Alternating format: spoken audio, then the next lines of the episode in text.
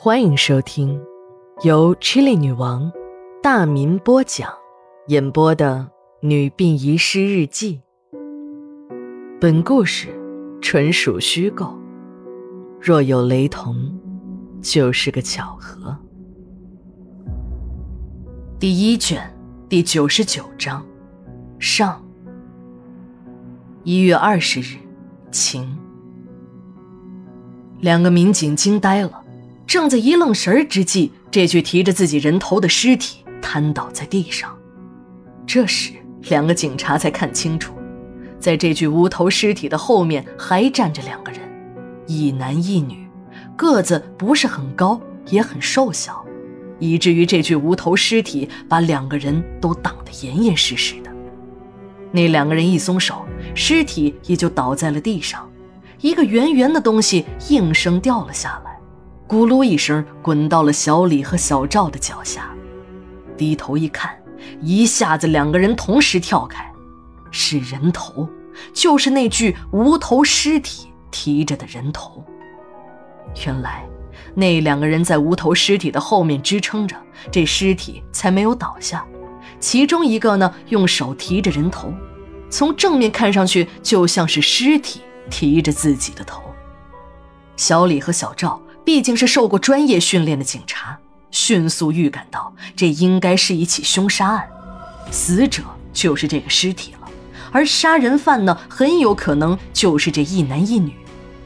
小李和小赵从腰间拔出了手枪，对准了那一男一女，同时喊出了不许动。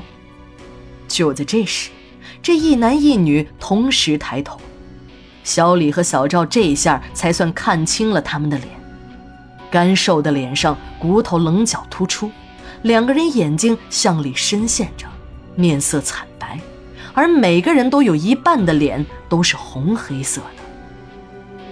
一阵恐怖凄厉的笑声打破了夜空的宁静，两个阴阳脸的嘴巴慢慢地动着，缓慢地让人窒息。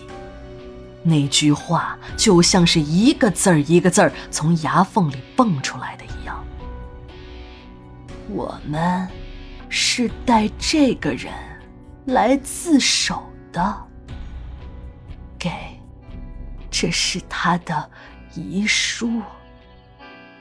说着，一张纸飘到了两个民警的面前。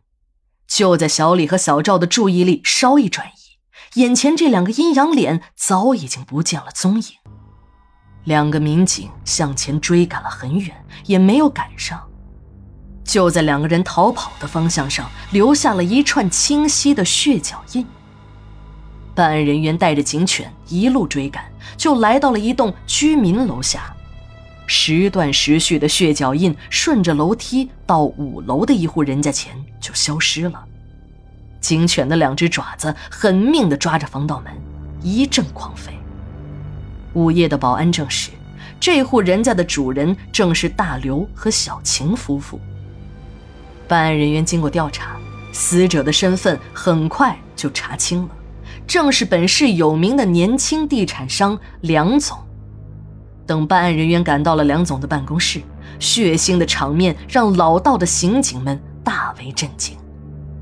在梁总的办公室内，一台金属切割机的罩子被取了下来，还在飞速地旋转着，办公室内到处都是飞溅的血迹。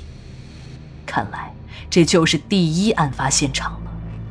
警察们设想，应该是有人在这里杀害了梁总，然后假造了自杀的遗书。但令人不能理解的是，梁总的遗书上说自己是自杀，是因为自己做了太多的坏事，良心发现，没脸再活下去了。